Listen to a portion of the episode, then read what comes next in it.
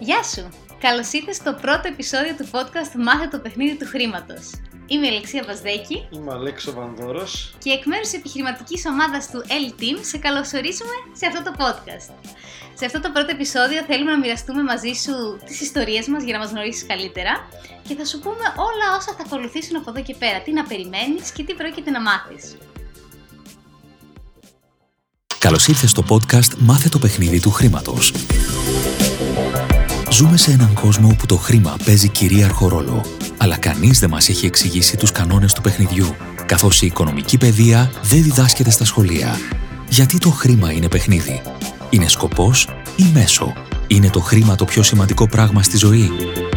Αυτό είναι το σωστό μέρος για σένα που θέλεις να μάθεις πώς να διαχειρίζεσαι σωστά τα χρήματά σου, πώς να αποκτήσεις παθητικά εισοδήματα και πώς να αρχίσεις να χτίζεις όλες τις σωστές συνήθειες που θα σε βοηθήσουν να πετύχεις όλα όσα ονειρεύεσαι. Παρέα με την Αλεξία Βασδέκη και τον Αλέξιο Βανδόρο θα δούμε όλα αυτά και πολλά ακόμα. Γιατί το παιχνίδι του χρήματος είναι τελικά το παιχνίδι της ζωής.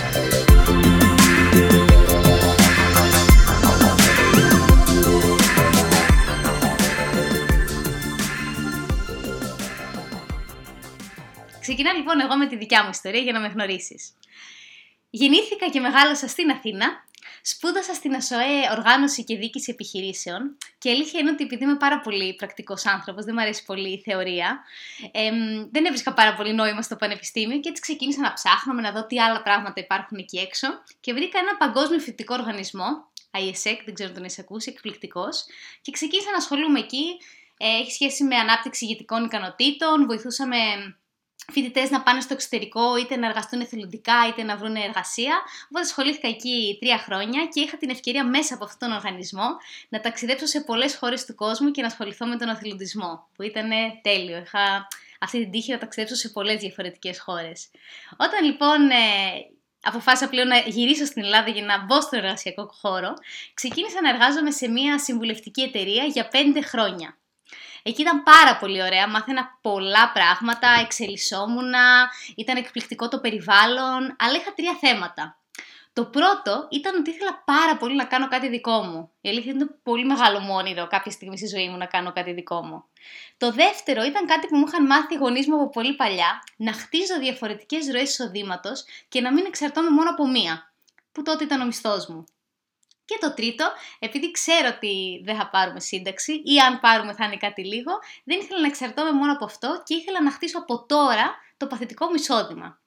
Τα σκεφτόμουν λοιπόν αυτά πολύ έντονα και έλεγα τι μπορώ να κάνω για να λύσω αυτά τα 3 μου προβλήματα και λέω η λύση είναι να γίνω επιχειρηματίας. Ξεκίνησα λοιπόν να ψάχνομαι και κάπου στην πορεία ανακάλυψα την επιχειρηματική ομάδα του L-Team, έτσι γνώρισα και τον Αλέξιο και είδα μέσα σε αυτήν την επιχειρηματική ομάδα υπάρχει ένα παγκόσμιο εκπληκτικό project το οποίο ξεκίνησα να ασχολούμαι part-time και όταν είδα την προοπτική που έχει, πόσα μπορώ να μάθω, πώς μπορώ να εξελιχθώ, παραιτήθηκα και πλέον ασχολούμαι full-time σαν μια ανεξάρτητη επιχειρηματίας και χτίζω τα δικά μου projects. Μπορώ να πω από τότε που συνέβη αυτό έχει ανοίξει ένας καινούριος κόσμος για μένα. Προσωπικής ανάπτυξης, επαγγελματικής ανάπτυξης, οικονομικής παιδείας και εκπαίδευσης. Και με πολύ χαρά είμαστε εδώ μαζί με τον Αλέξη για να σου μεταδώσουμε όλη αυτή την γνώση και τη μέχρι τώρα εμπειρία μας.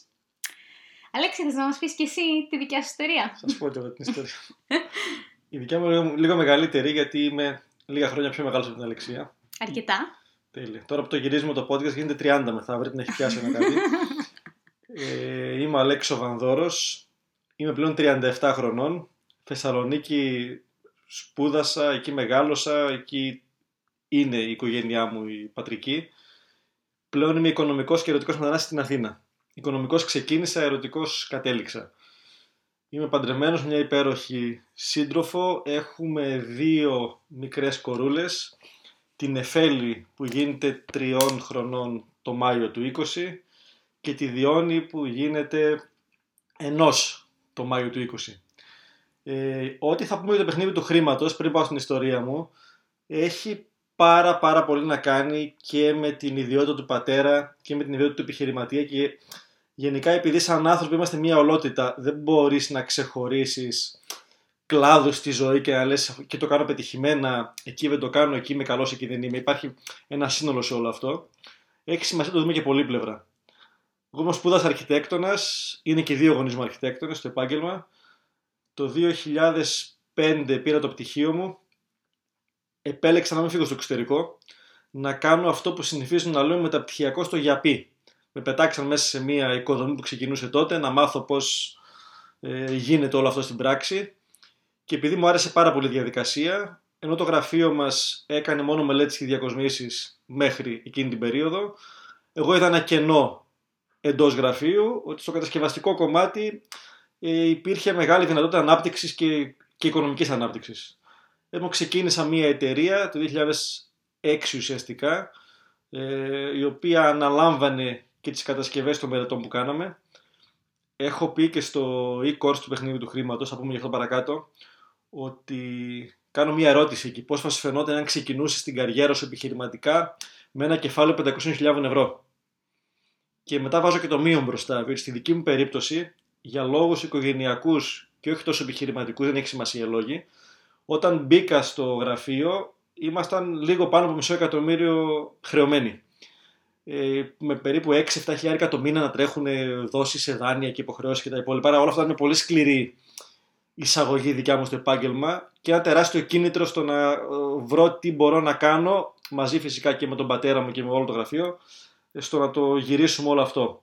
Από το 6 μέχρι το 10 δούλεψα πάρα πολύ σκληρά, πάρα πολλές ώρες μες τη μέρα, πράγματα που μου αρέσαν υπερβολικά πολύ. Όλη η δημιουργία με τις κατασκευές, με τις μελέτες, με πράγματα που από το μηδέν να ξεκινάς να φτιάχνεις με ευχαριστημένους πελάτες. Εννοείται ότι όλο αυτό το οικονομικό το γυρίσαμε και εκεί γύρω σε 2009 πλέον ήμασταν θετικοί και λίγο πριν μπει η κρίση είχε πάει και πάρα πολύ καλά σε οικονομικό αποτέλεσμα. 2010 μπαίνει η κρίση ουσιαστικά, από το 2009 έχει ξεκινήσει. Στην οικοδομή που είμαστε εμείς ήταν ο πρώτος κλάδος ο οποίος ουσιαστικά κατάλαβε την κρίση στην Ελλάδα. Είχα τρία προβλήματα τότε. Ήμουνα στα 27. Πρώτο πρόβλημα, δεν έκανα πλέον αυτό που μου άρεσε, που με γέμιζε, που γούσταρα δημιουργικά. Είχαμε φτάσει απλά να τακτοποιούμε αυθαίρετα και άμα υπήρχε και αυτή η δουλειά, το οποίο πραγματικά δεν μου άρεσε καθόλου στη διαδικασία. Δεύτερο πρόβλημα, δεν έβγαζα και καλά χρήματα όπως είχα μάθει. Και το να κάνεις κάτι που δεν σου αρέσει και να βγάζεις καλά χρήματα είναι υποφερτό για ένα χρονικό διάστημα. Αν κάνεις κάτι που δεν σου αρέσει και δεν βγάζεις καλά χρήματα, είναι μετρημένες ημέρες σε αυτό. Δηλαδή πας ή για κατάθλιψη ή για αυτοκτονία ή για να τα παρατάς όλα. Και αλήθεια είναι ότι ήμουνα σε ψιλοκαταθλιπτική φάση τώρα που ξέρω τι σημαίνει αυτό. Η τρίτη μου επιλογή, αυτό δεν ήταν πρόβλημα, ήταν και παραμένει να μένω στην Ελλάδα. Μου αρέσει πάρα πολύ η χώρα με όλα τα καλά της, και τα γεωλογικά και η θερμοκρασία και η θάλασσα και οι παρέες και όλα. Και ενώ είναι πολύ σκληρή η απόφαση να φύγει κάποιος στο εξωτερικό, είναι εξίσου σκληρή ήταν τότε να μείνει και στο εσωτερικό. Εκείνη τη χρονική περίοδο λοιπόν ψαχνόμουν γενικά, γιατί είχα χρόνο.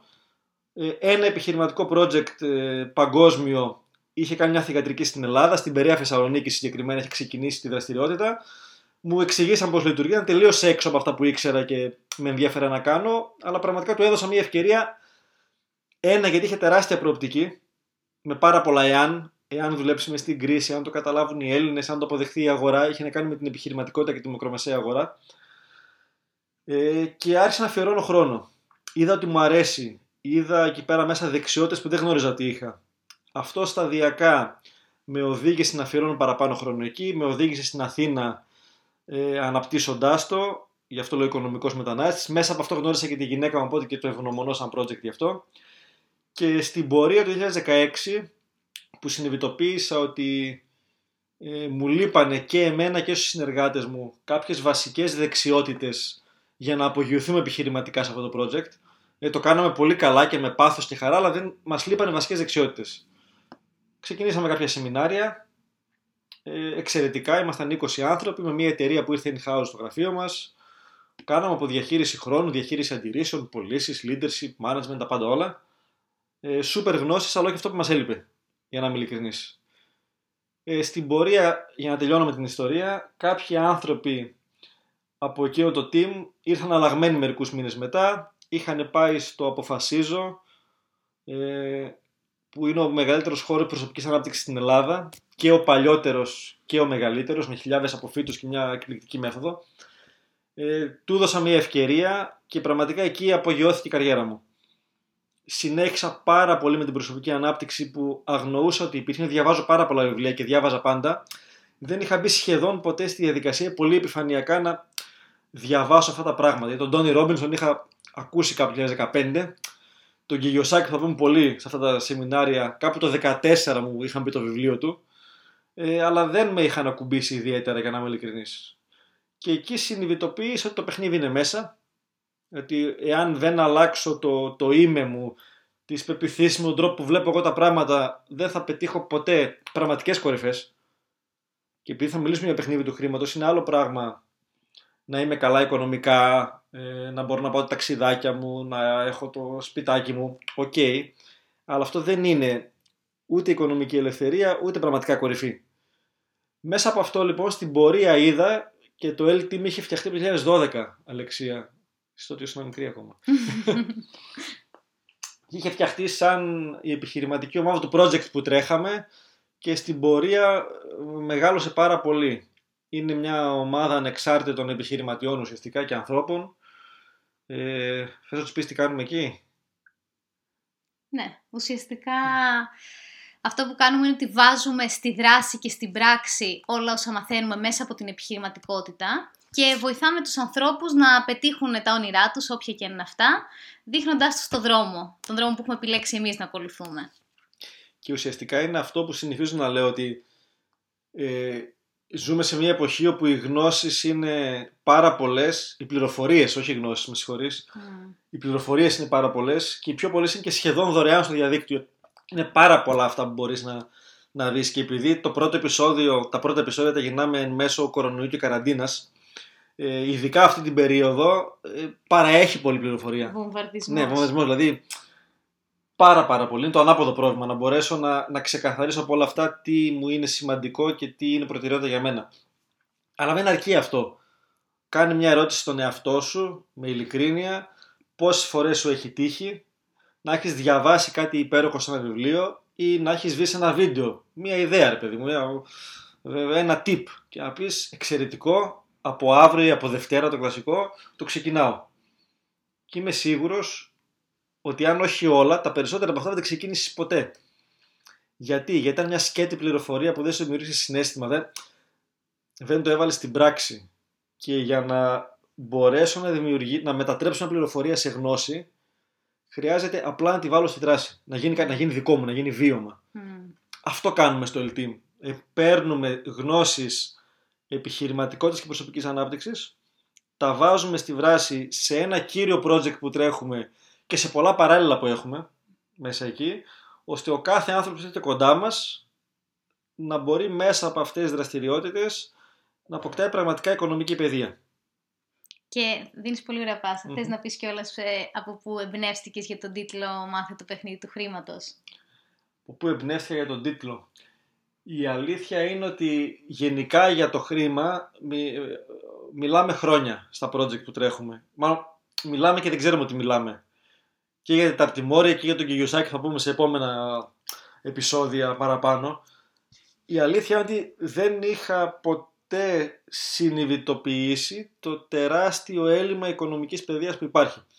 Ότι ουσιαστικά, και αυτό το ξέρεις πάρα πολύ καλά από όλα αυτά που κάνουμε, ότι η παιδεία σήμερα, βασικά δεν είναι παιδεία, εκπαίδευση να καταβάλεις στα σχολεία, σίγουρα δεν έχει κάνει με τα οικονομικά. Σίγουρα. Το θυμάσαι να του το πει στα γρήγορα του.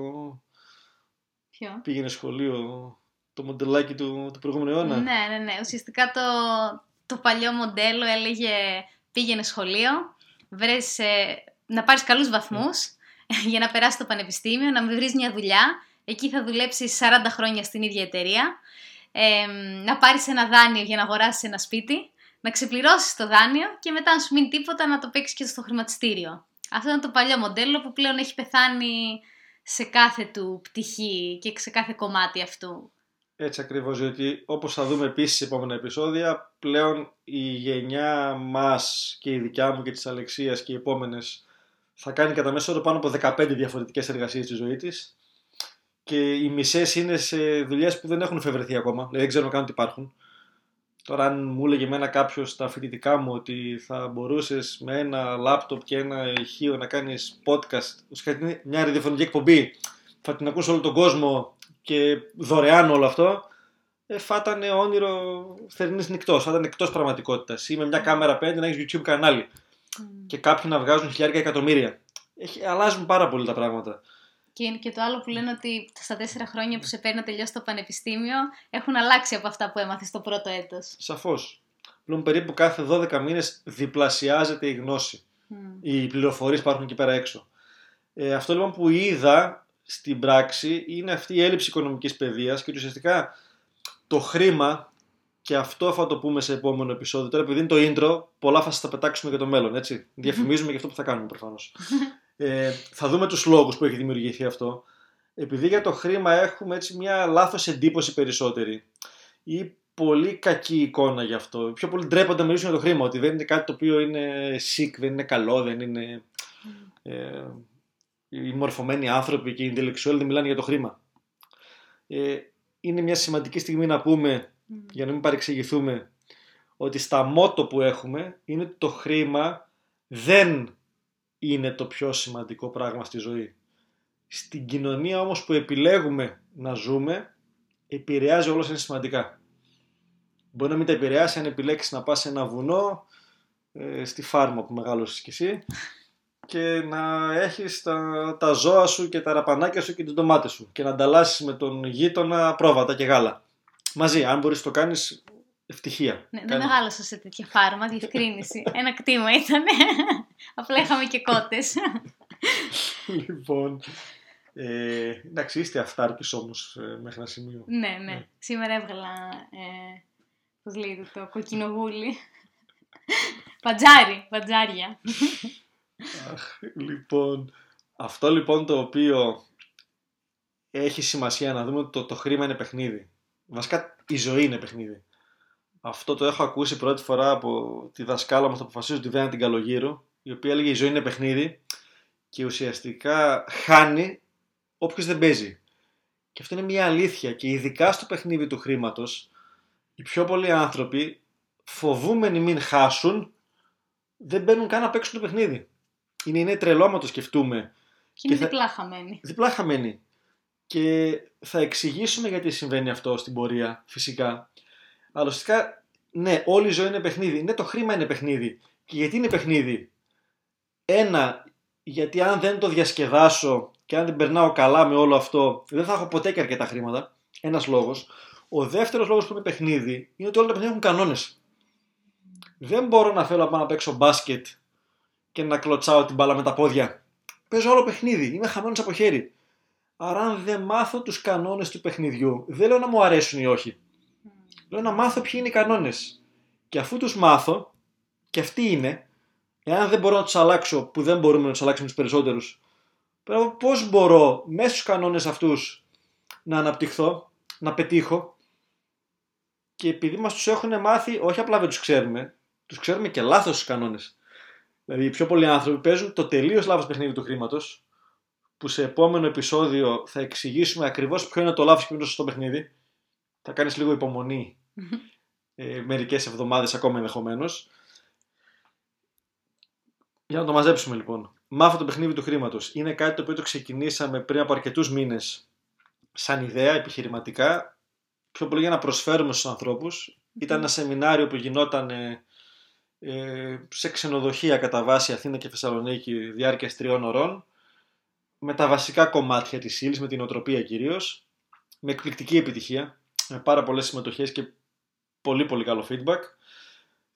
Στην πορεία, και επειδή παίζουμε το παιχνίδι μας σωστά, είχαμε προετοιμαστεί και το είχαμε ψηφιοποιήσει όλο αυτό σε ένα ηλεκτρονικό e-course από το καλοκαίρι του 2019, το οποίο μπορούσε κάποιος να το μπορεί ακόμα φυσικά, να το αγοράσει και να το παρακολουθήσει σε δικό του χρόνο, μια πλατφόρμα ειδική που έχουμε στημένη. Αυτό το e-course θα είναι διάρκεια 3,5 ωρών. Θα καλύψουμε κάποια κομμάτια από το e-course και στα podcast φυσικά. Απλά είναι ουσιαστικά τι έχουμε κάνει εκεί πέρα μέσα και τι θα κάνουμε και στο podcast αυτό. Ίσως δεν ακούσετε κάτι καινούριο. Κάποιοι θα ακούσετε καινούργια πράγματα. Κάποιοι ακούσετε πολύ καινούργια πράγματα. Δεν είναι πάντα ο σκοπός ενός podcast ή ενός ηλεκτρονικού μαθήματος, ενός σεμιναρίου να σου μάθει κάτι καινούριο. Ένας σκοπός είναι να σου τακτοποιήσει αυτά που ήδη ξέρεις, να στα βάλεις σε μια σειρά. Και νομίζω μου το έχεις πει και εσύ κάποια στιγμή αυτό, ότι σε είχε βοηθήσει το σεμινάριο γι' αυτό. Ισχύει. Το δεύτερο είναι ακριβώς επειδή έχει άπειρη πληροφορία εκεί πέρα έξω. Και για να μπορέσεις να τη διαβάσεις όλη αυτή. Και αφού τη διαβάσεις να τη βάλεις και στη δράση. Και αφού τη βάλεις στη δράση, να φας τα μούτρα σου ή να μην τα φας και να καταλήξεις να γίνει γνώση και εμπειρία. Αυτό είναι πολύ μακράς διάρκειας. Αυτό που κάνουμε και στο e-course και στα podcast αυτά που θα γυρίσουμε είναι επειδή το έχουμε περάσει όλο αυτό. Προσωπικά το έχω περάσει κάνα 17 χρόνια είμαι στις επιχειρήσεις.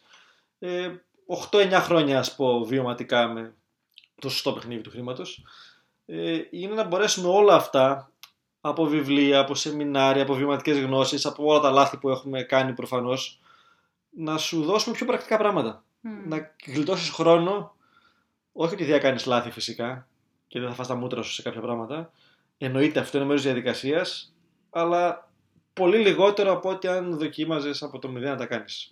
Και ουσιαστικά ο στόχος είναι, πέρα από το να σε βοηθήσουμε να μάθεις στο παιχνίδι του χρήματος, με βάση τις μέχρι τώρα γνώσεις, εμπειρίες μας, θα φέρουμε και ειδικούς και όλα τα σχετικά, είναι να δούμε γενικότερα και για επιχειρηματικότητα, για προσωπική και επαγγελματική ανάπτυξη.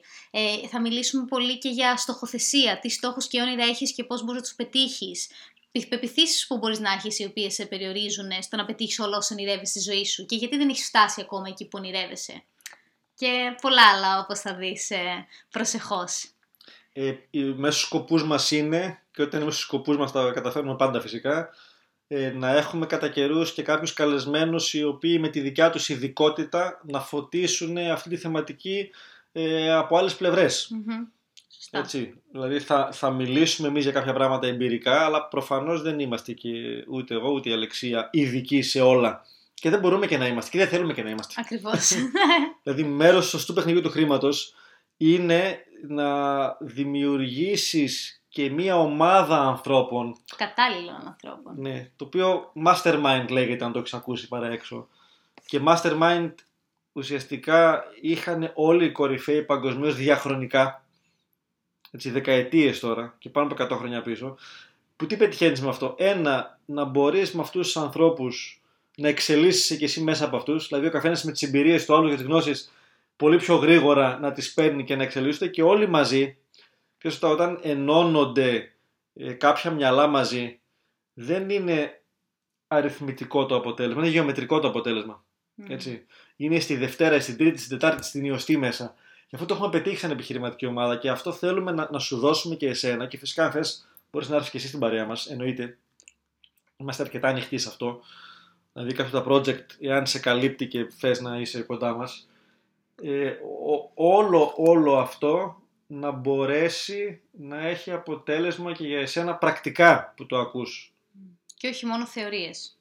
Έτσι. Στην πράξη. Και θα έχουμε και πολύ απλά πράγματα από το πώς κάνεις μηνιαίο budget και πώς μπορείς να εξοικονομήσεις 50, 100, 200 ευρώ το μήνα που είναι η ΑΒ, αλλά είναι μια βάση, γιατί κάποιος ξεκινάει να πάει στα μεγάλα, μέχρι πολύ μεγάλες και ευρείες έννοιες και φυσικά με συνεντεύξεις που θα κάνουμε θα φέρουμε και ειδικούς ανθρώπους να μας μιλήσουν και για εξειδικευμένους τρόπους απόκτησης εισοδημάτων που ας πούμε εγώ σαν Άλεξ στον όμιλο επιχειρήσεων που έχω στο VACO Group έτσι λέγεται έχω μια πλειάδα δραστηριοτήτων από το αρχιτεκτονικό γραφείο που είναι μία εταιρεία, το τεχνικό γραφείο, η τεχνική εταιρεία η δεύτερη, είμαστε ατζέντιδες σε κάποιες εταιρείες από την Ιταλία με έπιπλα. Τρίτη δραστηριότητα.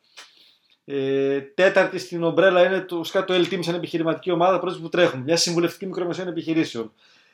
Μέσα εκεί με ειδικούς συμβούλους που έχουμε προφανώς έχουμε μια διασπορά στο πορτφόλιό μας από χρηματιστήριο και κρυπτονομίσματα μέχρι ακίνητα και διάφορα άλλα. Για όλα αυτά προφανώς εννοείται ότι έχω ιδία άποψη, δεν είμαι ο ειδικός. η αντίστοιχα Αλεξία που έχει συμμετέχει σταδιακά σε κάποια από αυτά, γιατί είναι από κοντά και λόγω εμπιστοσύνης επιλέγει που θέλει να συμμετέχει. Δεν χρειάζεται πάντα να είσαι ο καλύτερος σε αυτό για να το κάνεις. Mm-hmm. Χρειάζεται να βρεις τον καλύτερο. Αυτό είναι η βασική αρχή του NLP. Αλλά για να μπορέσεις να τον βρεις και να έχεις και μία αίσθηση όλου αυτού, πρέπει να περάσεις και από εκεί. Για να σας το κάνω μία εικόνα, εγώ όταν πέρασα από το γιαπί, γιαπί είναι στις οικοδομές της Θεσσαλονίκης, το λέμε και το γιαπί. Ναι. Εγώ το ξέρω τον μπαμπά που είναι αρχιτέκτονας. Σωστό. Δεν ξέρω τι λένε γενικά. Το γιαπί είναι να μπορέσεις στην οικοδομή που ξεκινάει να χτίζεται το εργοτάξιο τέλος πάντων. Καταρχάς, όποιος θέλει να κάνει μαθήματα ηγεσίας, ο καλύτερος για μένα τρόπος είναι να πάει να γίνει εργοδηγός ή σε μία οικοδομή ή σε μία ανακαίνιση. Να πρέπει να βγάλεις άκρη με 1, 2, 3, 5, 17 συνεργεία ταυτόχρονα που να πλακώνονται και μεταξύ τους και να έχεις και χρόνο να τρέχουν. Okay. Επειδή πέρασα από εκεί λοιπόν και πέρασα από όλα τα στάδια και για αρκετά χρόνια, όχι μήνες, από ένα σημείο και μετά μπόρεσα αυτό να το κάνω επιχείρηση. Δεν χρειάζεται να ήμουν εγώ εκεί. Μπορώ να έχω τον εργοδηγό της εταιρείας εκεί και να ξέρω αν αυτό που μου λέει στέκει, αν είναι αλήθεια, αν οι χρόνοι που μου λέει είναι πραγματικοί. Να μπορώ να κάνω το time management του project. Προφανώς, αν περάσεις μέσα από μια διαδικασία, μπορείς πλέον και να την επιβλέψεις ή να την ελέγξεις. Και στον κόσμο των επιχειρήσεων αντίστοιχα, ένας επιχειρηματίας ή ένας manager δεν χρειάζεται υποχρεωτικά να είναι υπεύθυνος για το marketing. Δεν σημαίνει ότι θα κάτσει να γράψει τα κείμενα και να βρει τις εικόνες για τις καμπάνιες, αλλά μπορεί να έχει άποψη αν μια καμπάνια είναι καλή ή όχι. Έχει τη συνολική εικόνα ουσιαστικά. Ακριβώς αυτό λέμε και εδώ, ότι δεν χρειάζεται να ξέρεις εσύ να ασχοληθείς υποχρεωτικά με το χρηματιστήριο, με τα κρυπτονομίσματα, με τα κίνητα, με ό,τι είναι αυτό που θα επιλέξεις. Απλά είναι πολύ σημαντικό να βρεις τους κατάλληλους ανθρώπους. Κάποια εννοείται ότι θα τα κάνεις κι εσύ, ειδικά ό,τι αφορά επιχειρηματικότητα, εκεί είναι και η μαγεία, γιατί μπορείς να βάλεις στην πράξη όλη τη γνώση και εκεί είναι που εξελίσσεσαι και αναπτύσσεσαι. Εσύ τι έχεις κερδίσει από όλο αυτό το χρόνο που είσαι κοντά μας? Το χρόνο που είμαι κοντά σας. Λοιπόν, εγώ τώρα πόσο είμαι, 1 χρόνο και κάτι. Ναι, λοιπόν, αυτόν τον 1 χρόνο αρχικά έχω κάνει πράγματα που δεν περίμενα ότι θα κάνω. Από το να παρουσιάζω μπροστά σε πάρα πολύ κόσμο μέχρι να γυρνάω αυτό το podcast για παράδειγμα. Σίγουρα έχω αναπτύξει πολλές δεξιότητες όσον αφορά την επικοινωνία με τους ανθρώπους, τη δικτύωση. Πάρα πολύ σημαντικό skill που δεν είχα αντιληφθεί τη σημασία του και την αξία του. Πέρα από αυτό μου είχε ανοιχτεί ένας άλλος κόσμος όσον αφορά το παιχνίδι του χρήματος που λέει ο Αλέξης, γιατί και εγώ πρώτη φορά σε επαφή ήρθα πριν 1 χρόνο μέσα από αυτά τα σεμινάρια και από τότε ξεκίνησα να παρακολουθώ κι άλλα, να διαβάζω βιβλία, να εξελίσσομαι, να δοκιμάζω και να τα βάζω στην πράξη, όπως είπε ο Αλέξης. Και εκεί για μένα άνοιξε ένας άλλος κόσμος που δεν τον ήξερα καν.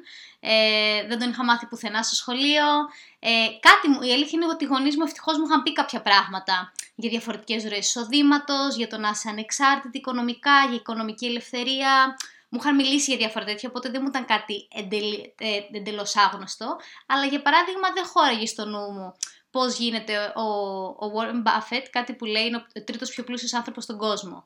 Λέει, αν δεν βρεις έναν τρόπο να βγάζεις χρήματα όσο κοιμάσαι, τότε είσαι καταδικασμένος να δουλεύεις μέχρι να πεθάνεις. Να πέσω το μία, το καταλάβουμε. Ναι. Αν δεν βρεις έναν τρόπο να βγάζεις χρήματα ενώ κοιμάσαι, τότε είσαι καταδικασμένος να εργάζεσαι μέχρι να πεθάνεις. Εμένα λοιπόν δεν χώραγε ο νους μου πώς γίνεται να βγάζεις χρήματα ενώ κοιμάσαι, πριν αρχίσω να ψάχνομαι και να αποκτήσω όλη αυτή τη γνώση. Οπότε τώρα νιώθω, βασικά περιμένω πώς και πώς όλα αυτά, όλα όσα θα έρθουν. Είναι πολύ πιο exciting, πολύ πιο, πώς λέει το exciting, είμαι πολύ πιο ενθουσιασμένη. Αυτό λέει που μεγάλωσες. Ναι, είμαι πολύ πιο ενθουσιασμένη για όλα αυτά που έρχονται και βλέπεις ότι μπορείς να φτάσεις πραγματικά στην κορυφή, δεν υπάρχει κανένα ταβάνι. Εμείς ορίζουμε το ταβάνι μας και πλέον επιλέγω να το βγάλω από πάνω μου. Οπότε για να κλείσουμε το πρώτο επεισόδιο, μια γρήγορη ιστορία πάνω στο που λες, που την λέω και στο e-course και κάτι ακόμα και το κλείνω. Η γρήγορη ιστορία λέει ότι στη Θεσσαλονίκη έχουμε τη Χαλκιδική. Ναι. Όσοι δεν έχετε πάει και δεν ξέρετε, έχετε ακούσει σαν τη Χαλκιδική δεν έχει και είναι αλήθεια, δεν έχει, είναι το καλύτερο μέρος στον κόσμο. Οκ, αδιαπραγμάτευτα αυτά. Λοιπόν, έχουμε ένα σπίτι στη Χαλκιδική, στο δεύτερο πόδι, που επίσης είναι το καλύτερο τα πόδια. Όχι επειδή είμαστε εκεί. Ναι, όχι βέβαια. Προφανώς. Το οποίο από το 89 που ήμουν 6 χρονών, εγώ και 4-5 αδερφός μου, παραθυρίζουν τα καλοκαίρια εκεί. Οκ, αυτό. Εκεί λοιπόν ένας οικισμός με 70 σπίτια, όπου είναι διάφοροι άνθρωποι από πολλές περιοχές. Κάποια στιγμή όταν ήμασταν, δεν θυμάμαι τώρα, 10-11 χρονών, ήρθε και ένα πεδίο Ζιλ από το Βέλγιο με μητέρα Ελληνίδα και μπαμπά Βέλγο ή ανάποδα. Okay. Και σαν παιδάκια παίζαμε, κάναμε μπάνιο μαζί. Εμείς στο μπάνιο λοιπόν μας ρωτάει τι δουλειά κάνει ο μπαμπάς σου. Αρχιτέκτονας του λέγω, δικός τι κάνει. Μου λέει εισοδηματίας. Δεν την ήξερα τη λέξη, ήταν άγνωστη για μένα. Δηλαδή τι κάνουνε, δεν το κατάλαβα. Και μου το εξήγησε παιδικά, αλλά τα παιδιά το εξηγούν πάρα πολύ όμορφα και ωραία, ότι οι γονείς μου δουλέψαν πάρα πολύ όταν ήταν μικροί και τώρα δεν χρειάζεται να δουλεύουν, εισπράττουν χρήματα από τη δουλειά που κάνανε. Από εδώ μπήκε, από εκεί βγήκε προφανώς, γιατί ήταν κάτι που δεν μπορούσε να καταλάβει ο εγκεφαλός μου.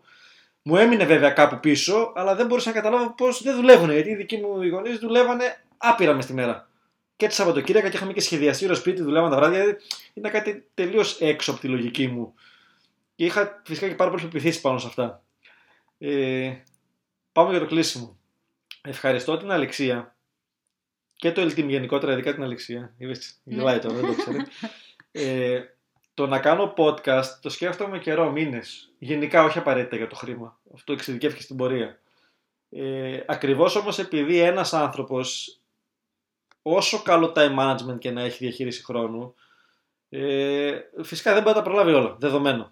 Και σωστό παιχνίδι του χρήματος χρειάζεται ομάδα και mastermind και κάποιον ή κάποιους να σε τραβάνει και προς τα πάνω. Οπότε ήταν η δικιά της παρότρινση στο να το κάνουμε.